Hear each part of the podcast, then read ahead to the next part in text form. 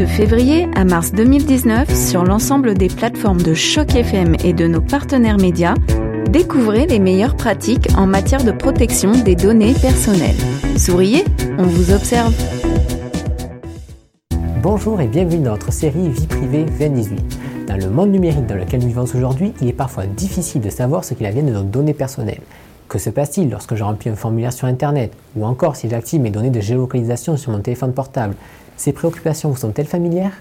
Dans mon entourage, je connais au moins deux personnes, si ce n'est pas plus, euh, dont l'identité a été volée sur Internet. J'achète beaucoup sur Internet, mais je fais très attention aux données que je donne. Et, euh, et je passe tout mon temps à supprimer les cookies et l'historique sur mes appareils parce que j'ai pas envie de recevoir sans arrêt des, des publicités en, référence à mes, à, à, mes recherches. Je reçois énormément de, de mails, de spam.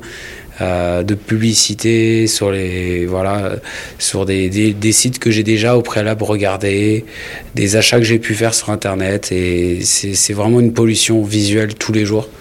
Euh, sur les boîtes email et, et sur les réseaux. Comment profiter pleinement des plaisirs du numérique tout en protégeant sa vie privée? Élément de réponse et des chercheurs et des experts des quatre coins du Canada avec le développement de l'intelligence artificielle, ces données ont une grande valeur. Les gens ne sont pas assez informés et il faudra certainement du temps pour que l'on réalise et euh, peut-être il faudra une grande catastrophe dans le futur comme euh, des, fuites de données privées pour que euh, cette prise de conscience ait lieu. Mais on a déjà vu des fuites importantes récemment et on peut penser que le public commence seulement à prendre conscience de ces enjeux. Tout d'abord, existe-t-il un cadre légal pour protéger nos données personnelles au Canada Quelle autorité compétente pour en assurer la mise en œuvre?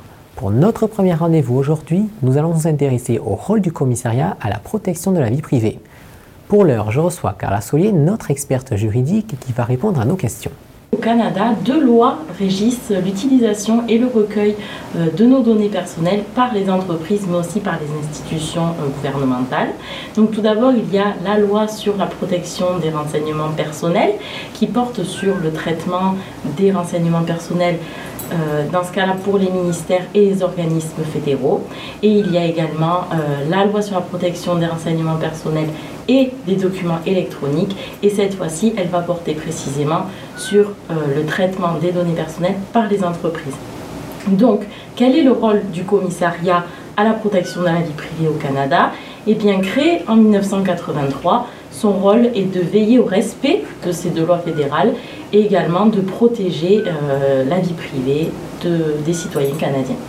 Pour rappel, le commissaire à la vie privée du Canada est indépendant du gouvernement et relève du Parlement. Dans notre prochain rendez-vous, nous vous exposerons quels sont les pouvoirs du commissariat à la protection de la vie privée du Canada.